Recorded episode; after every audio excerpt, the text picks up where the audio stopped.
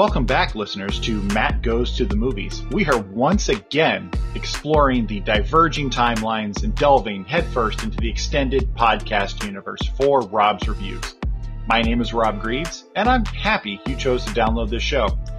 Whatever you're doing while you're listening, whether it's commuting to work or school, hitting the treadmill, or completing other side quests in your life, we really appreciate you choosing this show to help pass the time. Please be sure to subscribe to Matt Goes to the Movies wherever you get your podcasts. Like us on Facebook, Instagram, and TikTok. And be sure to interact with us on all of those platforms. You can also email the show at mgttmpodcast at gmail.com. We love hearing from listeners and would love to hear what you think of this show as well as any others on the channel. Cult classic movies. What makes a movie a cult classic? Many times it is simply a film that didn't get a ton of critical praise, or had the misfortune of releasing the same time as a mega hit blockbuster, but subsequently develops a massive fan base that grows the film's popularity by word of mouth. Oftentimes, this happens by a friend or coworker repeatedly demanding that you go home and watch something tonight. You gotta do this right away.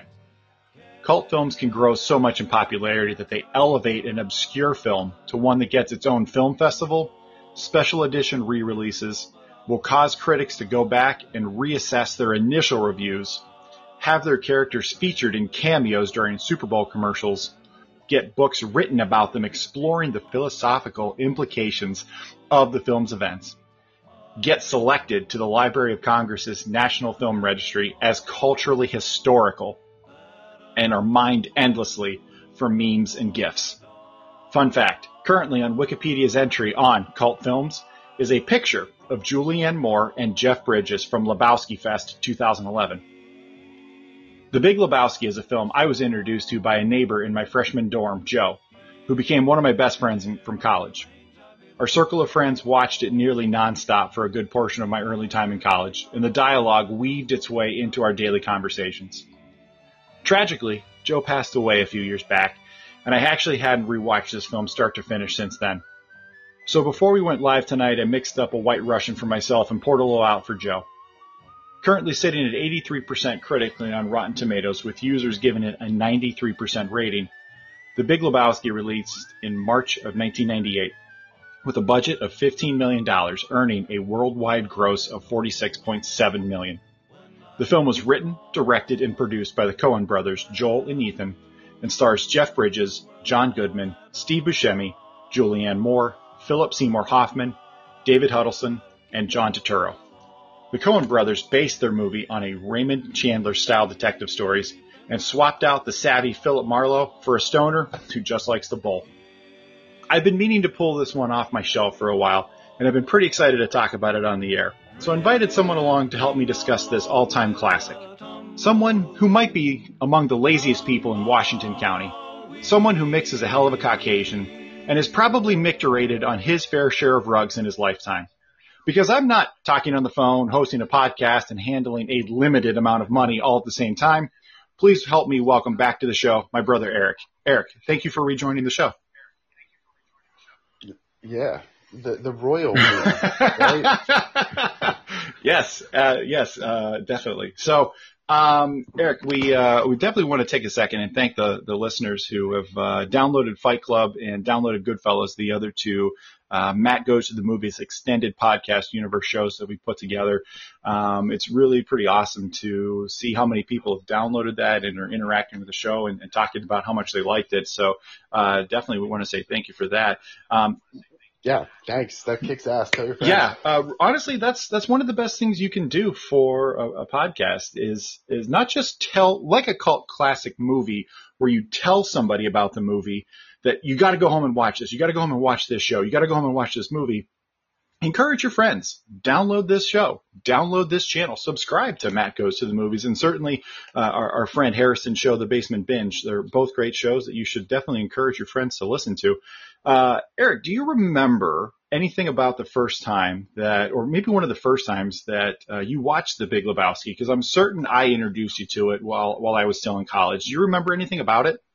Yeah, I I remember not really getting it at the time, And I, yeah, it was definitely when you were in college. I don't remember if I watched it in your dorm or one of your apartments or what, but um, I, it was certainly entertaining the first go round. I laughed a lot, but the the art of it was lost on me because I was just an idiot high school kid, so I didn't really know anything. So, um, I, you know, that my appreciation has for this has grown uh, exponentially since then. So, uh, you know, I recommend, like so many other things, if you watch this once decades ago and it didn't really do it for you, give it another try. You know, this is a film that's bounced around on a variety of streaming platforms. Normally, I like to try to recommend where it is uh, for listeners who want to listen to the show and say, you know what, I remember how great that movie was. I want to go watch it again. Uh, up until last week, um, it was on Netflix and has since disappeared. It's kind of been on again, off again. I think it's been Amazon on Amazon Prime, on again, off again. Uh, I don't believe it's currently streaming anywhere. So uh, go out and buy a copy of this for yourself because this is one that you definitely need to watch and, and watch again. I I can't claim to know that I got all of things that were happening on this the first time I watched it. It, it definitely took me a couple times of watching it uh, to really kind of know the ins and outs of it. Um, but Eric, we're going to move into it into the next segment, which is called teaser trailer. And for anybody who is currently listening that has never seen this movie and you're trying to decide if this is something that you should get into, because chances are you've seen, if you're on social media at all, you've seen the memes, you've seen the gifs that are using uh, pieces of this movie. You definitely have friends that have quoted this movie to you at one point or another. Uh, what would you say, Eric, to somebody who's listening right now is trying to decide if this is something they should, uh, you know, if it's currently not streaming anywhere, they should take the time and the effort to go find and uh, and watch. What would you tell them to entice them?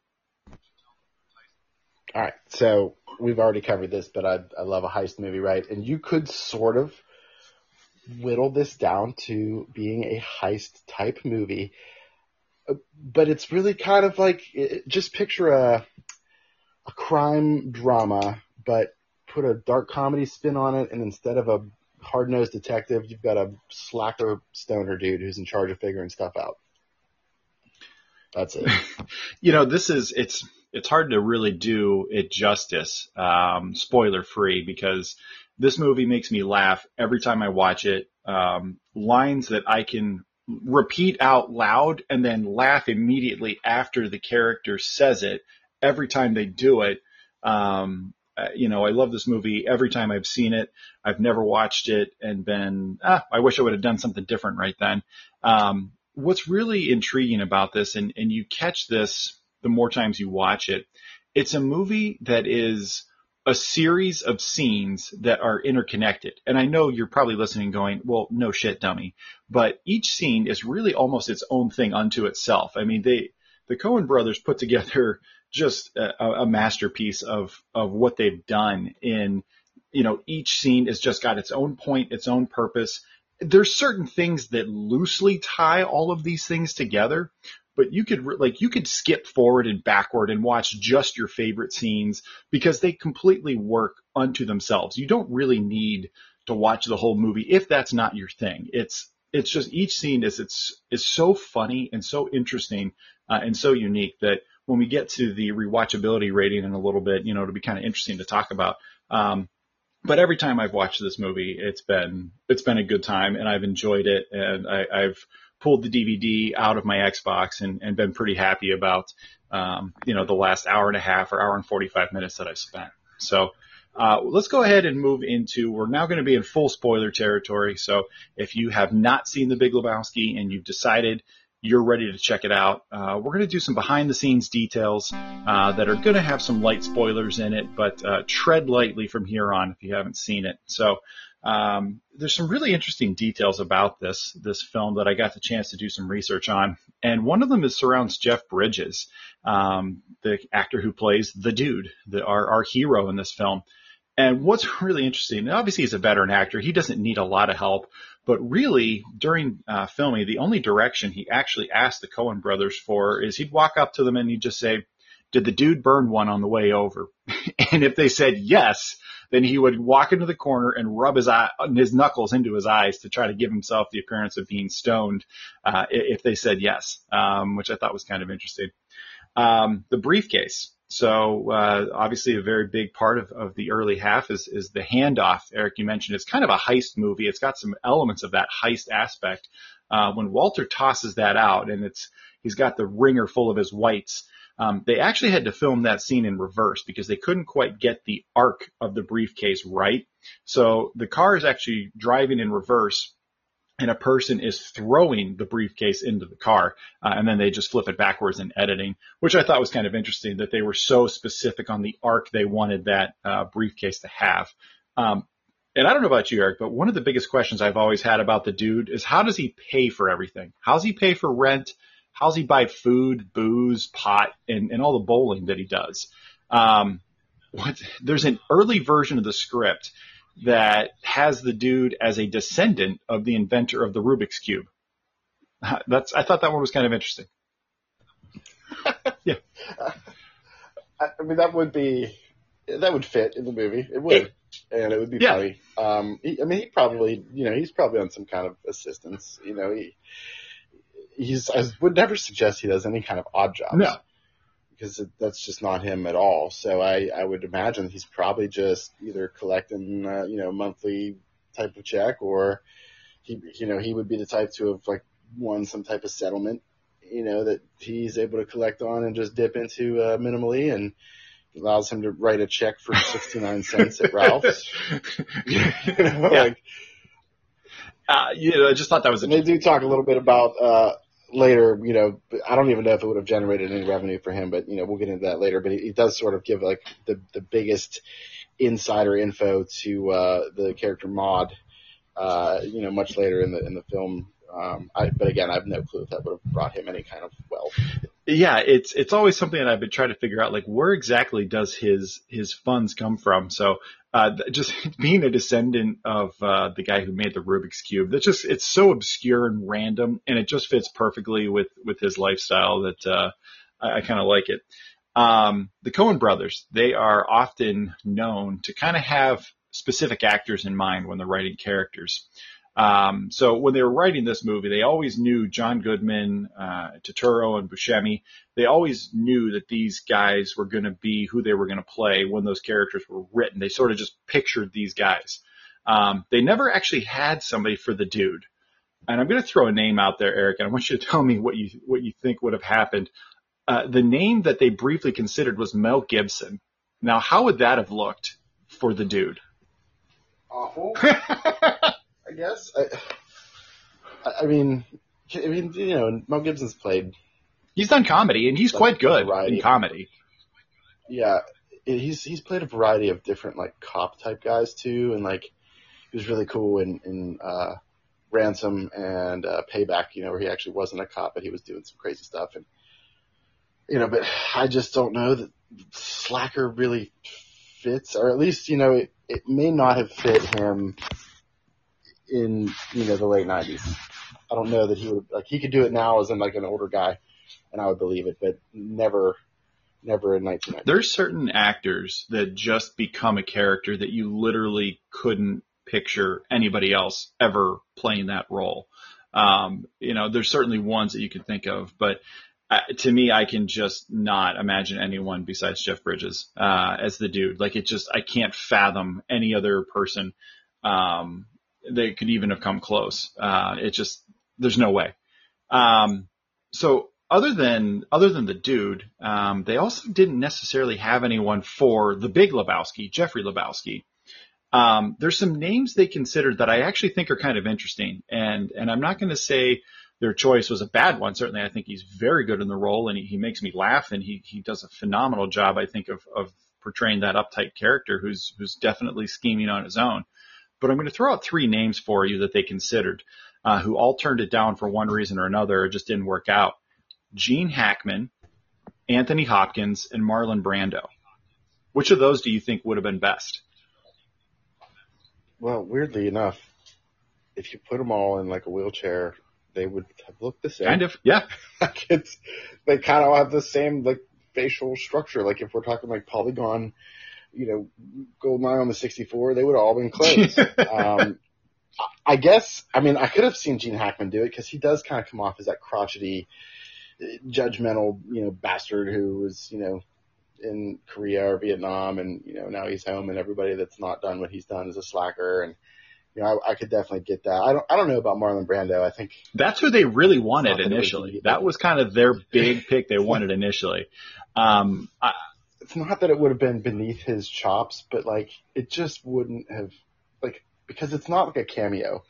You know what I mean? Like it's not like this weird like appearance, you know, where he's a relatively minor character. You know, like the Big Lebowski is a is a major player in like he's a uh, a pivotal role in you know the heist and because it's like a it's like a three pronged heist, which is what makes it really interesting. But you know, he has a lot of pretty important lines and stuff, and, and I just I don't know I don't know I don't I don't see Marlon Brando doing that. um, I I really like Anthony I, I Hopkins. could see Gene Hackman. I, I think Gene Hackman, especially if you've seen the movie Hoosiers, you can definitely see Gene Hackman as as Yeah. the Big Lebowski.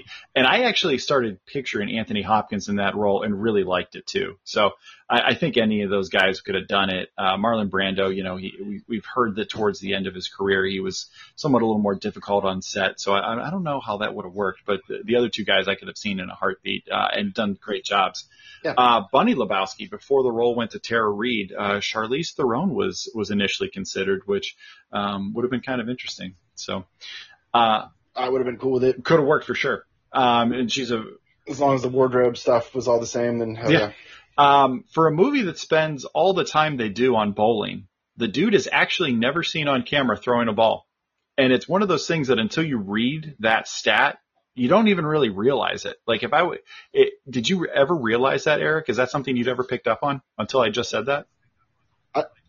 No, so I knew it because you had told me like forever ago, and um, so like on my watch this time around, I I really wanted to like see if there were other characters who you know bowled but didn't actually bowl, and I will say that he gets really really close. Um, in one of his dream sequences, The one with like, Maud, yeah. showing Maud how Yeah. to bowl.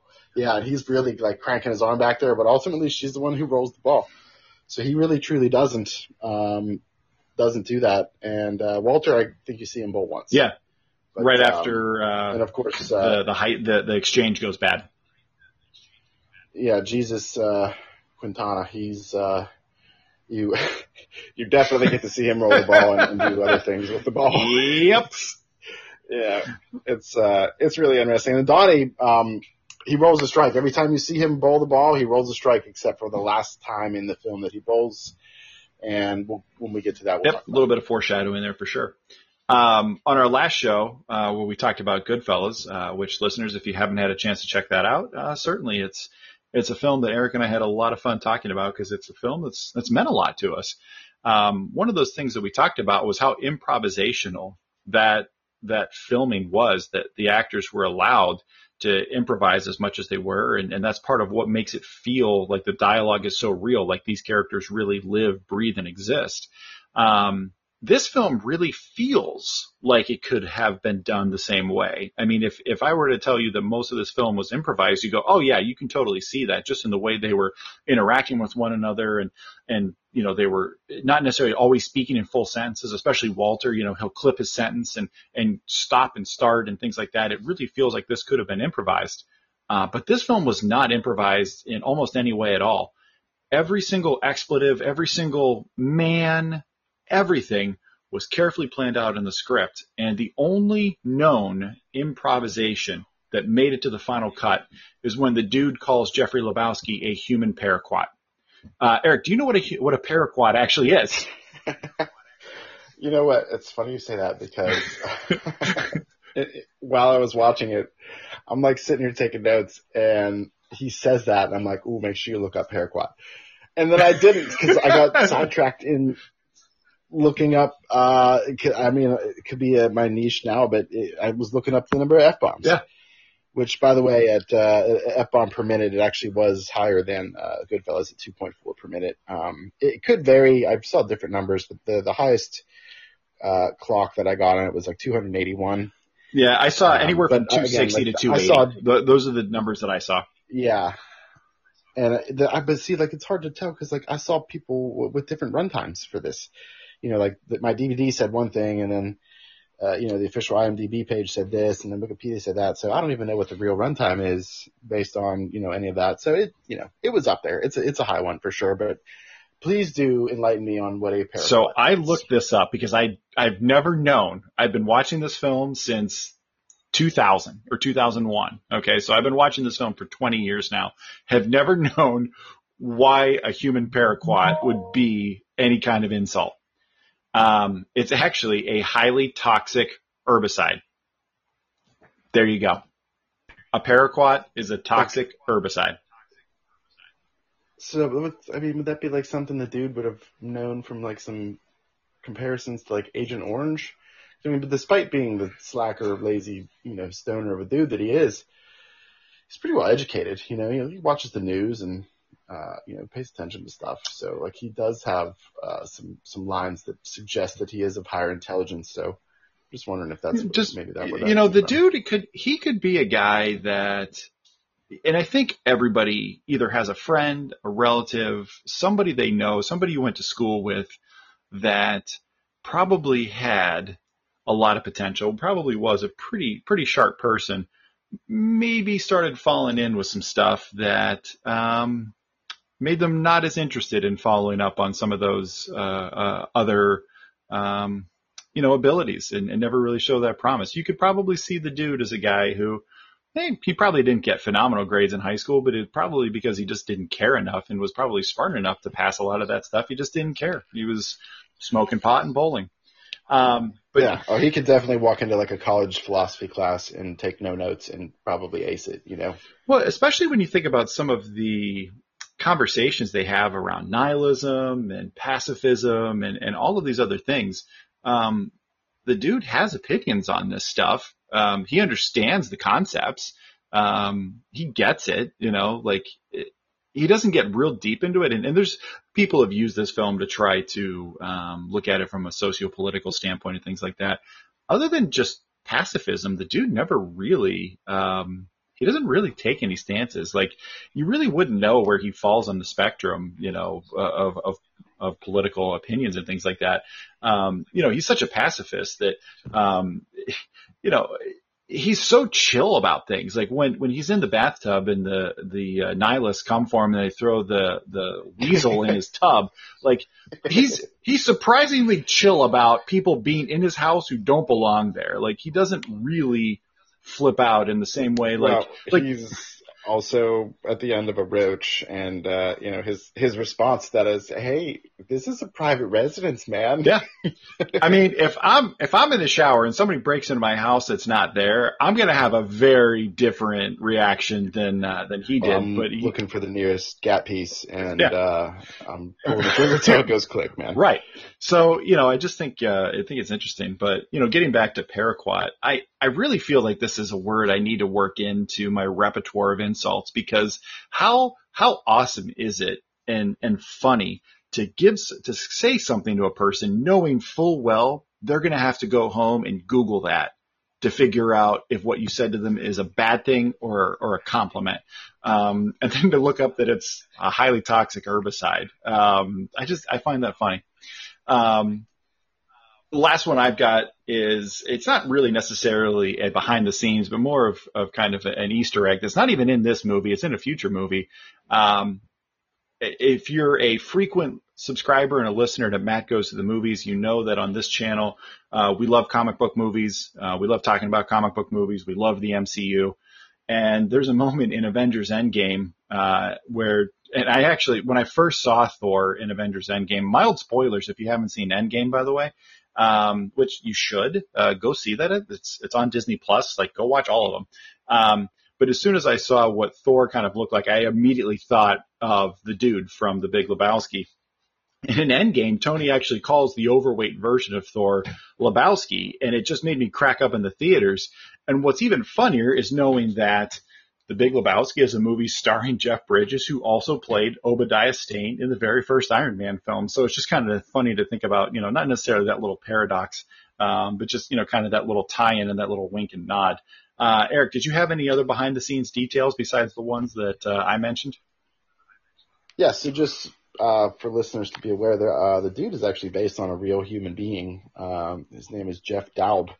Um, and this is where there's actually some references to uh, the basis for, for Jeff Dowd um, and what he did in, in his early life. Um, when the dude is in, in bed with Maud and she says, you know, tell me about yourself. And, um, so he says that uh, he was one of the authors of the original Port Huron statement, um, you know, the first draft, not the lesser second draft, whatever it was. So that was actually a real document. Uh, it's like a manifesto uh, released in 1962 from the Students for a Democratic Society. Um, so that uh, Jeff Dowd was actually uh, a member, um, and then the Seattle Seven. He mentions that as well. Um, Jeff Dowd was one of the most famous members of uh, the Seattle Liberation Front, um, which was uh, an anti-war group that was founded right after the um, Students for Democratic Society had broken apart. Um, so he was part of all that, and then he later moved to L.A. L.A and befriended um, the Coens, and he ended up being the inspiration for the dude. There's also an inspiration for uh, Walter, and I don't know if you had known this one or not, but uh, he's actually based on uh, the screenwriter for Apocalypse Now, who was definitely big into military history, uh, big into guns, and uh, you know parts of that character were based on him. I don't remember the the guy's name at the moment, but I just I remember I'd seen that too. Um, talking about other characters of this movie, it's it's amazing that a movie that is this beloved really doesn't have anything else that exists. There have been no tie-ins, no real follow-ups until somewhat recently. There was a film released called Jesus Rolls. And this is something that John Turturro went to the Coens and, and got their permission to make a spin-off film using his character, uh, Jesus Quintana. And uh, it's actually based on another film. Um, so I, I, in preparation for this, I was like, you know what? I kind of remember hearing about that coming out, but I never saw it. So I, uh, I got the film, checked it out, and uh, listeners of Matt Goes to the Movies who might be big Lebowski fans, uh, who are like, oh yeah, I kind of wanted to check that out. I'm going to do you a favor because I've already seen it. I'm going to save you the pain that I experienced from having watched this movie because it is terrible. There is almost no redeeming qualities of this movie. Um, there's like one scene where he's bowling. There's there's maybe two parts that I laughed out loud in. It's kind of bizarre. Um, I'm not really sure what the point of this. I know, and I'm not really sure what the point of the movie is. Like, I turned it off and I looked at my wife, and we were both trying to figure out like, why does this movie exist? What was the point of this? Um, and it was really disappointing because I was kind of hoping that the the only thing that this movie really does. So they, they present the character of Jesus as as a pedophile um, for exposing himself to an eight year old, um, they try to explain this towards the beginning of the movie as kind of almost more of a misunderstanding where they're, you know, he's having a conversation with a kid at a, at a public uh, bathroom. Um, he's in a men's room and he just kind of like, they're having a conversation and he just kind of turns to the kid and somebody else sees it. Um, so in terms of, you know, making, you know, cause why would you make a movie about a pedophile as your, as your central character and hero? Um, you know, so they try to lessen that a little bit. Um, but there's there's there's nothing redeeming about this, so don't even bother with it. Um, so they make this movie Jesus Rolls about a, a, side character, not one of the the you know certainly not our main character. Uh, Eric, if I had to get if you had to green light a Hollywood spinoff to The Big Lebowski, um, what characters would you have rather seen besides Jesus um, get their own spinoff movie? If you could pick anybody. I mean, Walter, uh, for sure, because I want to know what that dude does in his free time besides bowl. um, that would have been great. And uh, probably, uh, no, that's it. So the three that I kind of thought of, um, I definitely think Donnie is an interesting enough character where I would have liked to, you know, kind of know more about him. Um, the private detective that actually is hired by Bunny's family to kind of track her down, uh, that guy seems quirky and weird enough where if you gave him his own movie, I'm kind of thinking almost like Ace Ventura, where he's he's a detective, but he's he kind of just falls. I know he just kind of falls into stuff on accident, not really because he's actually good at what he does. Like that would have been really funny to me. And the the character I think I actually would like to see the most get his own spinoff uh, would have been Brandt. Um, Brandt, I knew it. for I knew it as soon as I said there was nobody else. I th- sat there and I said, "Man, Brandt would actually have been great because he's so painfully awkward." You know, there are there's a couple actors in this film that really sell their character and really just the over the top weirdness of this movie. And Philip Seymour Well, Hoffman's Phil- Philip work. Seymour Hoffman is obviously, I mean, you know, up to his death, he was knocked it out of the park. He's fantastic. He could play any any any character. He could do it. I mean, just the way that he fully commits to making Brandt as awkward and strange and over the top, you know, as he did. Um, it, it just there's there's actually a couple characters that are like that. I, I actually think Julianne Moore's portrayal of Maude, uh, she really commits to it 100%. Um, and and you know, we don't see anything like this in any of her other work. So um, you know, I, I but I really think that uh, if you know if we would have seen Brandt get his own spinoff, that would have been a, a pretty funny and, and compelling movie. Um, something that's a major part of this whole film is the dude's beverage of choice, the White Russian. Um, I've seen a variety of different uh, recipes out there online. Um, there's probably a lot of people who are listening to this that have never actually had a White Russian. So, um, Eric, what is your favorite uh, uh, mixture for White Russian? What's what's your preferred uh, what's your preferred ingredients as far as um, how much you want to mix? I've seen five parts vodka to three parts Kahlua and three parts cream. Uh, me personally, I like equal thirds. Uh, what do you like? Um, so it really is kind of just based on a, a regular, you know, rocks glass or Collins glass, how, you know, however people want to identify their, their, uh, glass. But I just throw three moderate cubes in there and then equal Kahlua, equal rum, one to one on those until it's, you know, probably two thirds full and then top it off with, uh, the dairy of your choice. I've, I've had it with, uh, cream. I've had it with milk. I've never had it with heavy whipping cream, which is what uh, a lot of people recommend the most because it's supposed to be kind of a, a dessert cocktail. Yeah. But um, really, to me, the, the most important factor in all of that is just that it's very big. Yeah. um, so you And, use I mean, so you use literally just brought me like a, a triple, ooh not knowing that I'm already three Caucasians deep at this point. So right. uh, if my if my speech gets a little bit goofy by by the end of this, you'll you'll know why. Well, I mean, if you're talking about the Big Lebowski, how how do you watch this movie without a beverage? I mean, it just it doesn't feel like you're you're doing it right if you don't have a beverage while watching this movie. So you switch out the vodka for for rum. No, no, no, no. I mean, you can. That's that's actually uh, what do they? Call I think that'd be They something it different. Something like a white Cuban. Yeah. They, they, there's there's a name for it, but um, no, I I just do equal parts Kahlua and, and vodka. If I said rum, I'm stupid. I I, I misspoke, but um, no, it's yeah, vodka and Kahlua, and then just top it off with cream. Yep, uh, that's that's you're pretty close to mine. I. I, I like equal Yeah. thirds. You, you take however size the glass you want to use. Um, the glass directly to my left was at one time equal thirds of uh, milk to Kahlua to vodka. Um, and, and I've never actually tried it with the heavy cream. That does sound pretty good though. I, I actually just typically use milk. I don't usually keep uh, other kinds of cream around because I usually drink my coffee black. So uh, I just use milk and I've never had it uh, not taste good. I've, I've always been pretty happy with it. Uh, want to move into our next segment. We're going to talk about our favorite scenes and any scenes that anytime they're, they're on when you're doing a watch that you go up and you mix another white Russian for yourself. You refill that glass. So, uh, Eric, I'm going to let you go first. Um, your favorite scene, or if you really can't narrow it down, because you know obviously this is a movie that we feel pretty strongly about.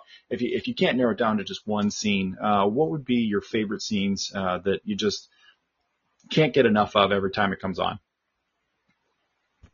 Um, I really love. We kind of touched on it already, but I, I really love the uh, the home invasion with the nihilists and the the marmot, as the dude says. um, you know, he's he's sitting there, he's in the tub, he's got candles lit. He's listening to freaking whale songs on a cassette tape, you know. and he's he's holding onto a roach clip and just burning one down. And then these nihilists bust in, and he just says, "Hey, this is a private residence, man." Um, that whole process is great. Um, it's also extremely funny when he again is trying to finish off a roach while he's driving. Uh, which by the way is 73 Ford Gran Torino and despite it looking beat up as, as crap, it, uh, it's an awesome looking car. Um, but he tries to pluck his roach out the window and it ends up like landing under his crotch. And he just like does this high pitched like yelp while he's, trying to get it done and then he smashes into a dumpster and the car like flips up in the air like real high and then lands back down on its wheels and it's just uh it's it's it's funny because it's just him landing himself into another, you know, spot. Um, and then the probably a low rated scene as far as maybe underrated, I should say, not low rated, but, um, when he gets dropped at, uh, after the Jackie Treehorn party and he ends up in the Malibu, uh, police station and, and the chief there or captain, whatever he is, um, he's actually a really great actor too, but, um, he's sitting there just scolding the crap out of him.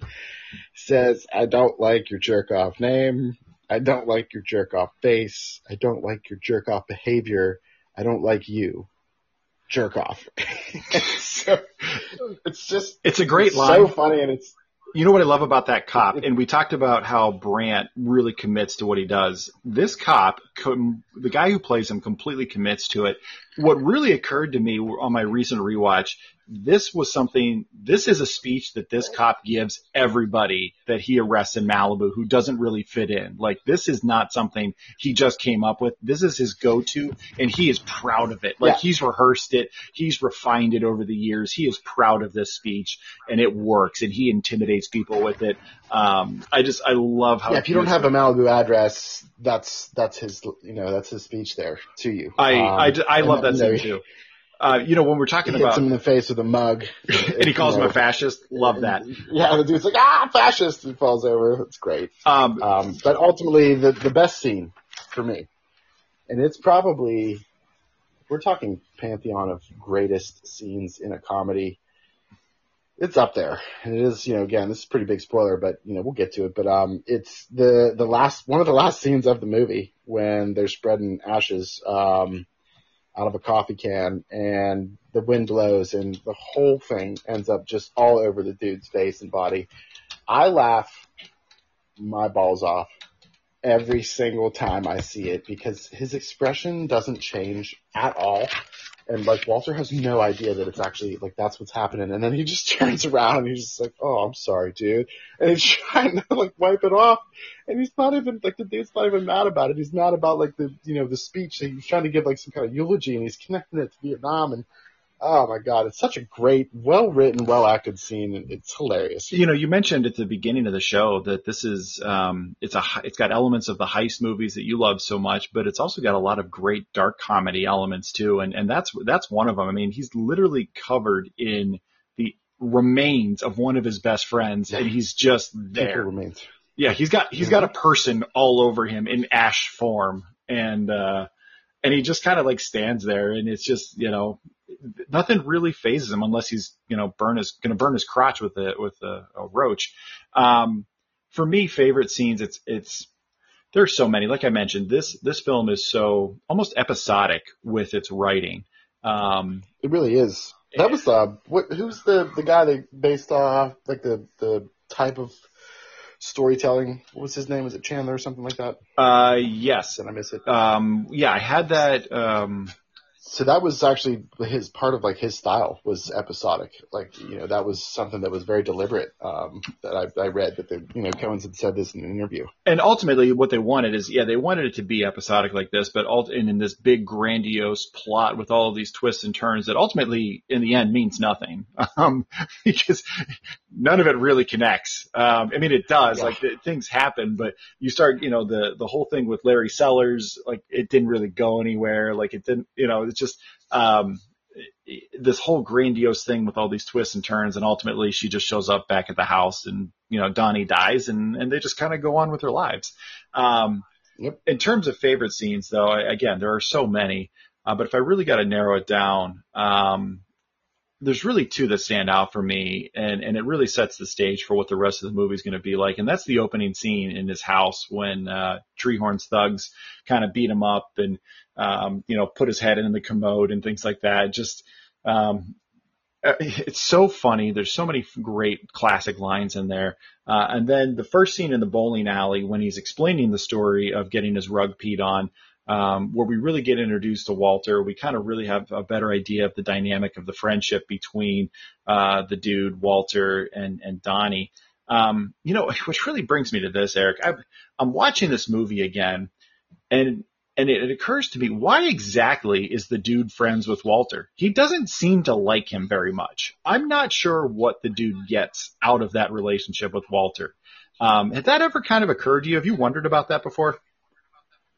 Well, sort of, but like he does, like after uh, what did Walter do? Whatever he did, he did something. Um, well, maybe it was after the ringer. I don't remember when he threw the ringer out, but he calls the dude and, and apologizes to him, and you know, and he's like, "I love you too," you know, Walter. He's so like he's there's definitely something there to their friendship, and it, it's not really explained or explored at all. But you know, he's definitely Walter's, you know, on the extreme, you know, side of the, you know, clearly not a pacifist. Um, clearly not. You know, and when he pulls out the gat at the, you know, it's pointing at Smokey and then like that whole thing too is hilarious because after he's done, like he puts the piece away and he's like, "It's a league game, Smokey."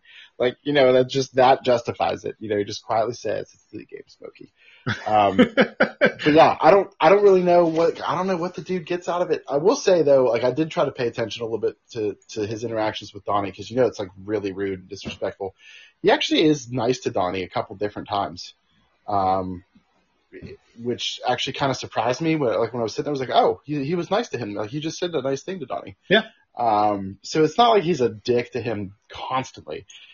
Um, but it's, you know, I don't know. It's, it's, it's an odd, it's an odd relationship. Yeah. I, it's one of those ones that's hard to explain. And I think a lot of people have that friend that you know, their their significant other says to them, "Why do you hang out with that guy? He's an asshole." He is, but he's my asshole. You know, like I, I think a lot of people sort of have that friend. Um, and by the way, if you don't within your circle of friends have that friend, you might be that friend. Just throwing that That's out. Probably there. you. It might yeah. be you. Uh, so you should you should take a look at that. Um, so we talked about our favorite scene. Um, let's talk about any scenes that um, maybe are skippable, or you leave it on and you go pour yourself another White Russian. Uh, for you, Eric, do you have one for this film? Yeah, I, I mean a few. I guess it's probably any of the the dream sequences, like when he gets knocked out, uh, either via fist or um, chemical, uh, you know, cocktail. Yeah, he gets roofied. Um, it's they're like you know they're artistic and I appreciate them and the music's good and you know it, it is cool, but like it, it brings literally zero to the plot or anything like that. And you know, it, after you've seen it four, five, six times, it's just not necessary to see it again. It doesn't bring any, you know, it doesn't do anything for me. So those are times when I will certainly get up and ask for another Caucasian Gary. um, it's hard to disagree with anything you just said. The first dream sequence for me is is my most skippable scene, and on my most recent rewatch, I literally did get up and pour myself another White Russian. Um, the second one, you know, I kind of feel very similar to you. After you've seen this movie a couple of times, like I'm not saying I feel like the those scenes shouldn't have been in the movie. Uh, that's that's not what I'm saying at all. It's just after you've seen it a couple times, like you don't you don't, it doesn't really do anything. It doesn't really add anything for you. The second one I think is a little more fun. Um, the first one, I don't know. I, I, I could probably just walk out of the room, uh, when that scene's on. Uh, outside of that, there's, um, there's not a single scene in this movie that I uh, I can't wait till it's over because there's something in every single of these mini episodes within the film um, that I'm looking forward to in that scene. There's there's something that's going to happen that I can't wait for that payoff or that line um, or that action to happen. So um, want to move on to our next segment. It's a it's something we've had in every episode that we've done so far called notable and quotable, and I include this because one of the things that makes an all-time classic a true classic. Uh, one of the things that certainly contributes to that are great lines, great writing, witty dialogue, um, things that you'll say to your friends, things you'll say to your relatives, things you'll adapt into your own vernacular. Um, and in a comedy like this, I don't necessarily want to list every great line from it because um, you know the, we could be here all night just just doing lines from the movie, and I don't I don't think that's really what we want to do. Um, but I'll tell you what I found interesting about this is I was trying to write down some of my favorites on my most recent rewatch you think about comedies a lot of times as having these great setups and great lines and and and this movie doesn't really have a lot of like big punchlines or really witty one-liners. I, I think a lot of the things that make me laugh are some of the simple, like stupid little things. And I'll give you an example that's perfect for um, what I'm talking about. Um, after they screw up the handoff and, and he's walking away when he realizes his car's been set on fire, Donnie says to him, phone's ringing, dude. and it's been ringing for hours. Thank you, Donnie. And he says, thank you, Donnie. it's, it's, it's the stupid little things like that that I die laughing on every time. Um, another great example, I think, of, of this type of humor in this movie um, is is when he's in the in the office of the Big Lebowski and, and he's asking him, "You don't go out like that dressed for a job, do you, on a weekday?" And and he says, "Is this a what day is this?" Little things like that. That's not necessarily a punchline, but it's those lines that every time they come on, I'm rolling in my seat. Um, so, Eric, do you, do you have a couple that um, really stand out to you um, that that really you know are, are, the ones that no matter how many times you've heard them or how many times you've said them, uh, still get you? Well, yeah. So like it's and it's most of the time it's not like a line. It's like a, it's a, a, an interaction, right? Like yeah. it's a five or six second like thing. So like you know when, when he's talking about the you know, do you think the carpet pissers did this? You know, like that's great. And, you know, without any context, that line itself was not funny, but, you know, and he like corrects him and he says, no, Woo peed on my rug. Right. he's telling the Big Lebowski because he knows the guy's name because he, you know, they say it. But, um, the other ones when they're coming out and, you know, he's kind of scolding Walter about Smokey and he's saying, you know, he's got emotional problems and, and Walter's like beyond pacifism because he thinks that that's, you know, that's like a character flaw. problem. Yeah. And, yeah. Um, and then probably the only one like I could that I really wrote down that that just got me was that that was actually just one line was when he's sitting at the bar after everything is screwed up, and he says. My only hope is the Big Lebowski kills me before the Germans cut my dick off. Yeah, I don't know why, but it's it's so funny, and you know, it, it, there's there's a lot of it's mostly just interactions though, and and it's it's all great. I mean, you'll never be able to to watch this movie and not think in your head when you hear somebody like talk to somebody named Larry, you're you're gonna want to say, "Do you see what happens, Larry?" And you're gonna be just screaming that over and over in your head. So like that's you know that's memorable. That's great. So it's funny you mentioned that. Um, this movie is is actually somewhat famous in the uh, in the land of uh, network uh, movies or, or uh, you know basic cable censors. Um, for that specific line. Uh, the way that they adapt this, and there's a lot of great ones out there. You know, Die Hard they changed to Yippee Ki Mr. Falcon because there's clearly a character named Mr. Falcon in that movie somewhere. Um, but there's a lot of these great ones that you can find where they have to cleverly censor and edit these to be able to appear on on basic cable on TNT or USA or, or whatever you're watching. Uh, but this one gets changed to um, this is what happens, Larry, when you find a stranger in the Alps. And that's just hysterical to me because it's it's such a non sequitur. That's amazing. The yeah. the cadence lines up, the number of syllables lines up, um, but it's it's it just doesn't it makes absolutely zero sense in context, and and actually is funnier to me uh, that that's what they do with it. Um, when I think about the big movies from this uh, or the big lines from this movie, um, just little things like uh, the, the opening scene that I mentioned that I like so much when he says, "Where's the money?" and he says, "It's down there somewhere. It's down there somewhere. Let me take another look." Um, it's just it's so ridiculous and funny. And and really, when you think about what this movie is actually about, it's it's one man's quest to get his rug back. You know, he's been wronged at the very beginning of this movie by by just guy's looking at the wrong line in the phone yeah. book and he gets his rug peed on. So the line that I absolutely love from this is that rug really tied the room together. And I, I, I just, I think it's, I, every time they say it, it just, it cracks me up. Um, you know, just little little silly ones like Jackie Treehorn treats objects like they're women. Man, um, I love that. Um, there's there's yeah. so many good ones in this, but but you're right, Eric. Really, a lot of these are are the interactions that happen between one another. Some of the great lines are really in dialogue. They're not necessarily the punch lines that you get from a lot of comedies. Yeah, anything with um, John Turturro, so that the the character Jesus Quintana, anything that he says or does is extremely funny. Uh, and so like his interactions with them are great, especially when he comes back after they get their uh, their semifinals uh, bowling moved because Walter is trying to observe uh, the day of rest, the Jewish day of rest. It was on a Saturday, and you know he he comes over and just starts freaking out on them, and it's equal parts funny and creepy, and it's exactly what that character is, and I guess that's why it just really bums me out that like that much more to hear that that spinoff just flopped. it's I'll tell you like that's the thing is knowing that I was getting ready to talk about a movie that uh, again this has been part of my life for 20 years now. Um, and it's a movie I love. We'll talk about that more when we get to Pantheon points. You know, it was kind of a weird choice that that's the character they make the spinoff for.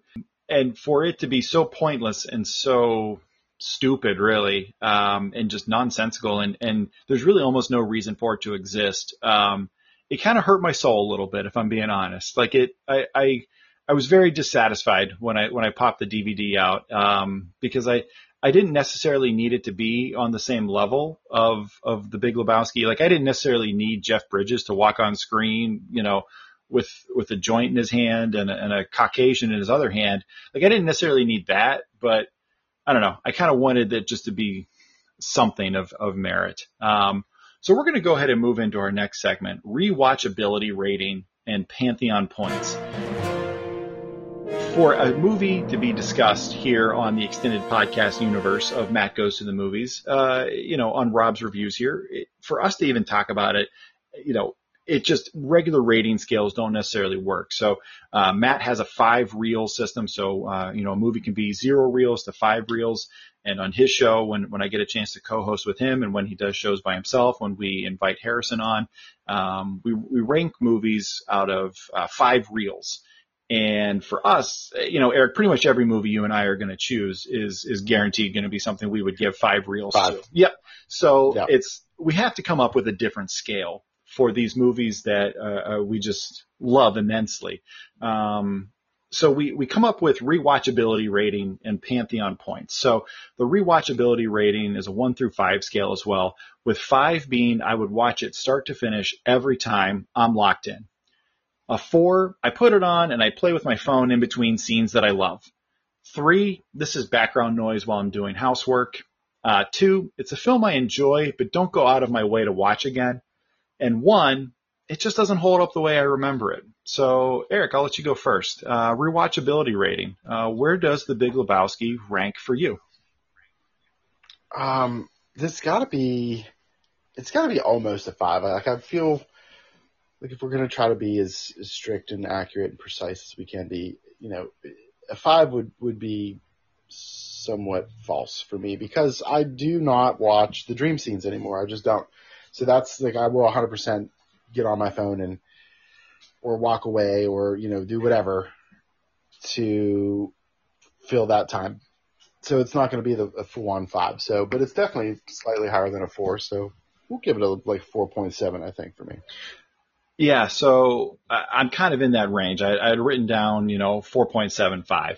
Um, kind of for those same reasons. The dream sequences, I'm not saying they don't belong in the movie. I understand their point. They, they're effective in what they do. They're maybe a bit long. Yeah, I mean they're actually they're a little bit comedic. You know, like when they're when you've got Flea in a, in a, a, a gimp suit. Yep. Running in place, carrying a ridiculously giant pair of scissors, you know, and that that's that is funny. Okay, like I don't, and people should know this, by the way, if you don't know this, but Flea, the legendary bassist for the Chili Peppers, is a character in this movie. He's one of the nihilists, and it's it's wonderful. Um, and so like you should watch these dream sequences at least once. They are good, but again, like it, it's you're not missing anything after you've seen them a few times. If you do walk away, you're not going to regret missing out on it like you would if you missed out on, you know, Walter to saying like this strumpet or, you know, you miss out on, you know, one any of the millions of, of little interactions that are just so great because that's what it is. I mean, I, that's why like I won't play with my phone except for those scenes because you really do just need to watch all of it. It's one of those ones, you know, I, I have in here three. It's background noise while doing, you know, other other chores or housework or whatever. This is not really a movie you can do that with, I don't think, because you're going to get distracted way too easily because Yeah. you roll from You're one gonna scene stop. to the other. Yep. You're going to stop and wait for the, You're going the to stop line you like. doing whatever it is. Like you've been folding that t-shirt for three hours. Nuh-uh. You know, yeah, you have. Yeah, exactly. Um, you know, like like you said, and like I'd mentioned before, it's it's really those dream sequences where it kind of falls apart a little bit. But I'll tell you what really was interesting to me. So I, I mentioned before, it had been probably two years or more since I'd rewatched this movie.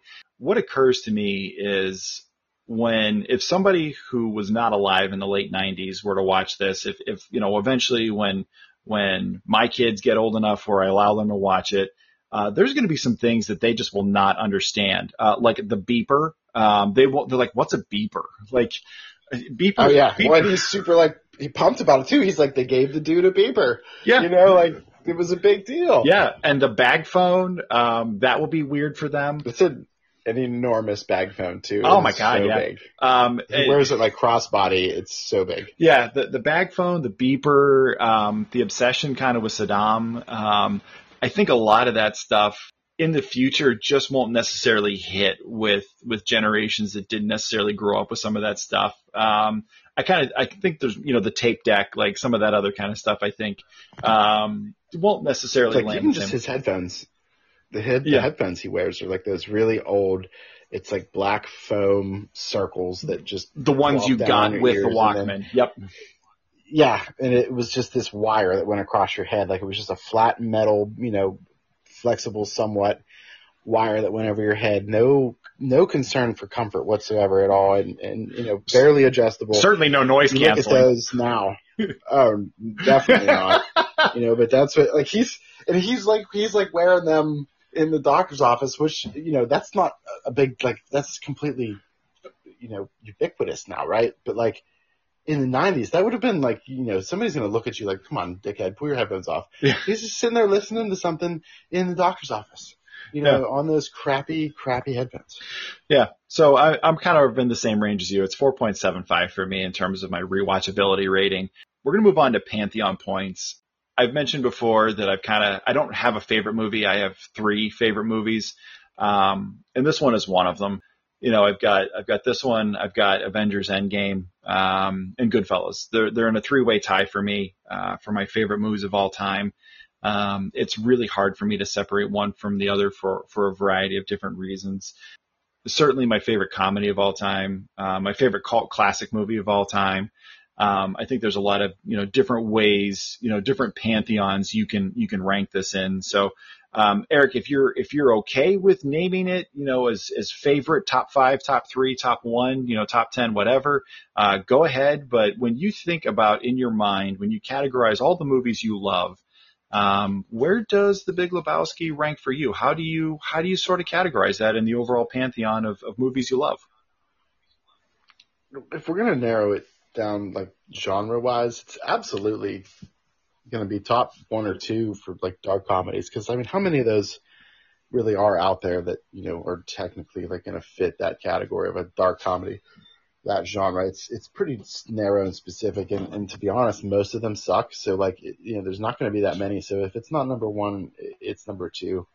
Uh, I would think like In Bruges is probably the only other one I can name right now off the top of my head that I've seen and, and liked that would also fit that. But um, In terms of dark Overall, comedy, like- you you got to go with very bad things though. Like that's in there. oh man, how could I forget about that too? Wow, That's wow. that's a really dark, Christian Slater. Yep. dark Is- comedy. Yeah. At the height of his his uh, creepy, you know, darkness game too, man. Wow. Yeah. But um, we'll, we'll have to do that one one day. But Oh yeah. Um, I think uh, like it's, I mean, it's top 20 overall. It's definitely Hall of Fame. Yeah. You know, you, you don't, you don't have a, a line in a movie that says, I can get you a toe. I can get you a toe by 3 p.m. this afternoon. with nail polish. like you don't have a movie with a line like that that doesn't make it into the Hall of Fame. It's definitely there. I mean, I, it, it, it's, I was, I'm comfortable saying top 20 and one day somebody's going to keep score and, and call me out. But I, uh, well, so I we specifically don't top 15. It might sneak in there. Yeah, so unless you're prepared for it, like that's the thing about great movies and movies that you love and love to talk about is so many of them your rating can change based on proximity. So if you have 15 movies that you love and you watch one of you watch each of them back to back to back and after you're done with it, you say to your friend, that movie is definitely in my top 10. You've just put 15 movies in your top 10. Now, I'm not the best at math, but 15 is a bigger number than 10. But when you're talking about movies that have made long-term Wow. impacts on you, like it's one of those things where just the if you've seen it recently, there's you, know it's more present for you. You'd be like, yeah, that one's you know that one's definitely uh, among the best. I mean, 15 is more than 10. Well, that's just like your opinion, man.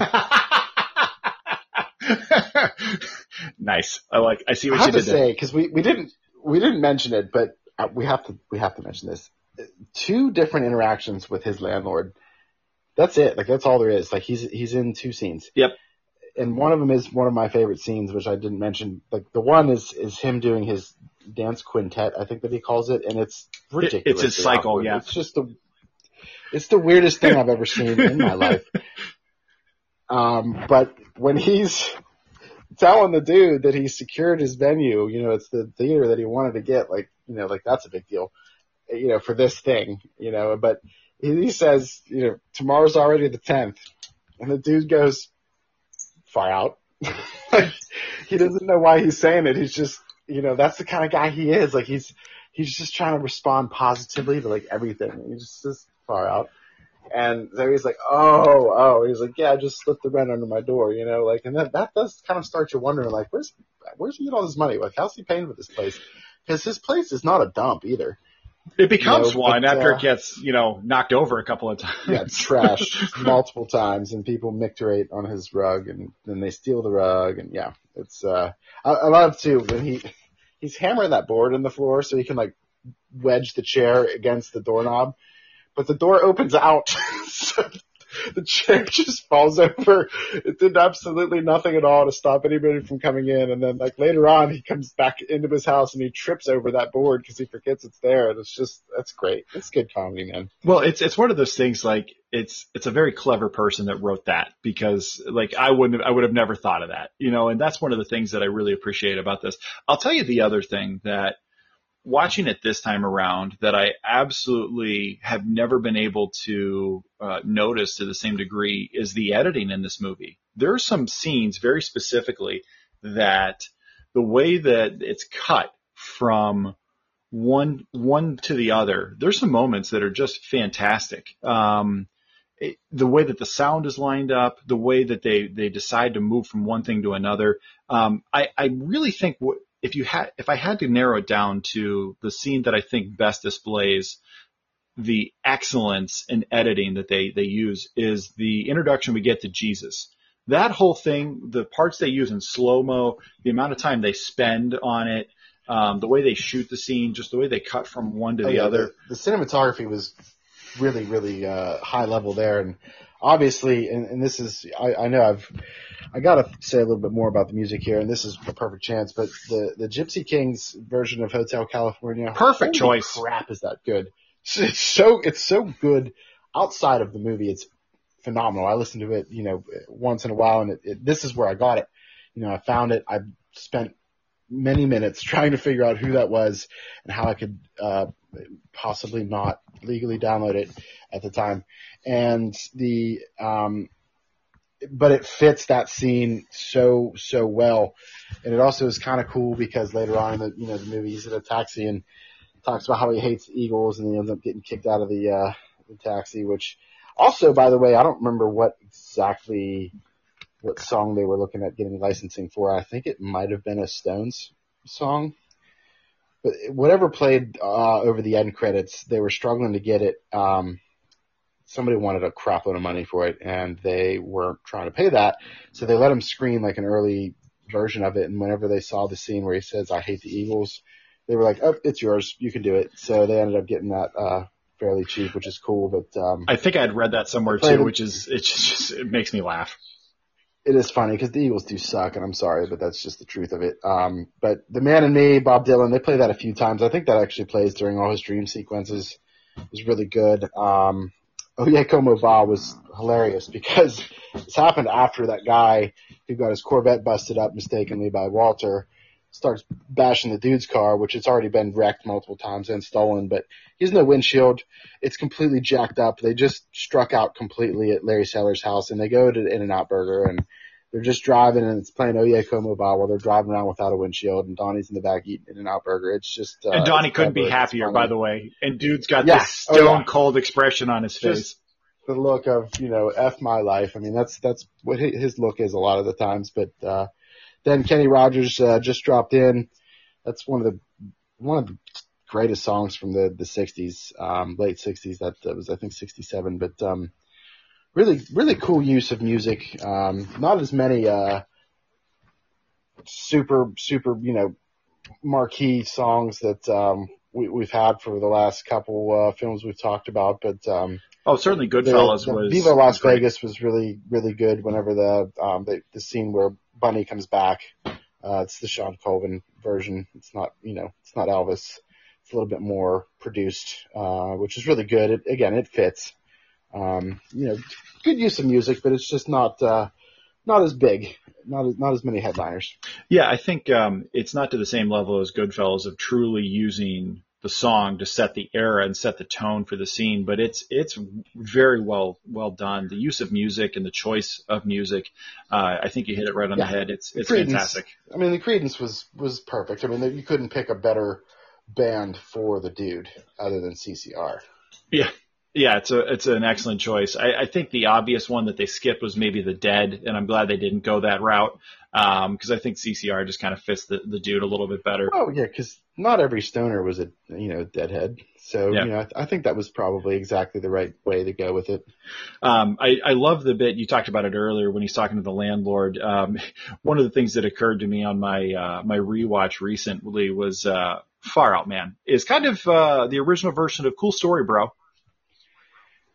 Yeah, but, but without being like a dick about it. Yeah, it's it's his way of kind of like the dude never tries to make anyone feel bad about themselves. He he never, you know, he, he gets after Walter a little bit because Walter needs him to, but in general, he's uh, he's a peaceful guy that just wants to go about his life and uh, not get in the way of anything and exist and bowl and hang out. Like that's sort of that's sort of his yeah. thing to live and let live. Um, and uh, there's actually you know the religion of dudeism as out there you know people who uh, who have been ordained as dudeists and have performed weddings uh, as dudeists um, I love that yeah, so much. I, I just think that's so funny. You know, we talk about uh, cult classics, and uh, you know, I, I think um, I started off the show, you know, talking about cult classics. I think I think some of my favorite movies, obviously Avengers Endgame I mentioned and Goodfellas, those are, you know, one is a very critically acclaimed film uh, and one of the all-time greats and the other one, uh, when it was in the theaters, I'm pretty sure, and I'd have to look up my notes, but I believe it made all of the money. Um, so those are far from cult classics, but, um, I, you know, when I think back to some of the movies that I absolutely adore the most, yeah, mixed in with Indiana Jones and Star Wars and The Matrix and, and Lord of the Rings and those sorts of things are films like Office Space, you know, films like Super Troopers, uh, films I know you, you feel the same way that I do about. Um, oh, yeah. and these, these cult classics that you, you know, yes, of course, go see Avengers. Like everybody knows you're supposed to go see Avengers. Um, but The Big Lebowski and other cult films are, are sometimes those ones that you sort of need somebody introduce you to it. You don't necessarily like come across this accidentally. Like the way that you see Office Space isn't because you just search for it because you think it looks like it's funny. It's because somebody gave you the VHS tape of it in the 90s or the early 2000s and said, "Oh my God, this is my life. This is your life. This is so funny. You have to watch this." Um, and I think I think yeah, most, it's not going to be on any of the uh, Academy Award playlists. No, you know? no. Um, and I think The Big Lebowski is uh, is also one of those. Absolutely. I mean, this is, you know, if you've never been exposed to it, it's not through any fault of your own. Really, blame your friends because that's, you know, that's how people exactly. find out about these movies. Yeah, you have bad friends. friends. They need to get better. and you know, like if for no other reason, you get to see Sam Elliott rocking a freaking superhero mustache. Like that mustache would beat up Tom Selleck's mustache and Tom Selleck at the same time. Legendary. Um, yeah, I mean, it's, cookie duster. Oh boy. it's it's fantastic. Um, yeah, all time great mustache for sure. I want to say a quick thank you to uh, I. We have a couple live listeners in the show right now, Eric, and I want to take a quick shout out We and sure say uh, thank you to you, uh, those of you who joined the live show and are listening in. Uh, make sure you go back and, and subscribe to Matt Goes to the Movies. Uh, we would certainly love uh, for you to subscribe to the show and check out other things that are on the channel. Uh, you can interact, like I mentioned. Uh, you can find Matt Goes to the Movies on Facebook, uh, TikTok. Um, it's on Instagram. Uh, Matt has not started an official MGTTM OnlyFans yet. He's just going to do that for just his private account. He, he hasn't quite got to the, you know, maybe your kink is is nerds with beards. Hey, listen, I'm not going to kink shame, but we just haven't started one for the show yet. Um, but you can certainly interact with us by email, like I mentioned, mgttmpodcast at gmail.com. Uh, a lot of great stuff all up and down the channel. Um, Matt is currently in the middle of a Tom Cruise marathon that was uh, supposed to be kind of prepping for um, the sequel to Top Gun, which unfortunately sounds like it's been pushed out. So I know that we're all kind of disappointed about that. Mission Impossible has also been pushed out. Um, but there's still a lot of great films uh, in Tom Cruise's, um, you know, his his library of films that he's done.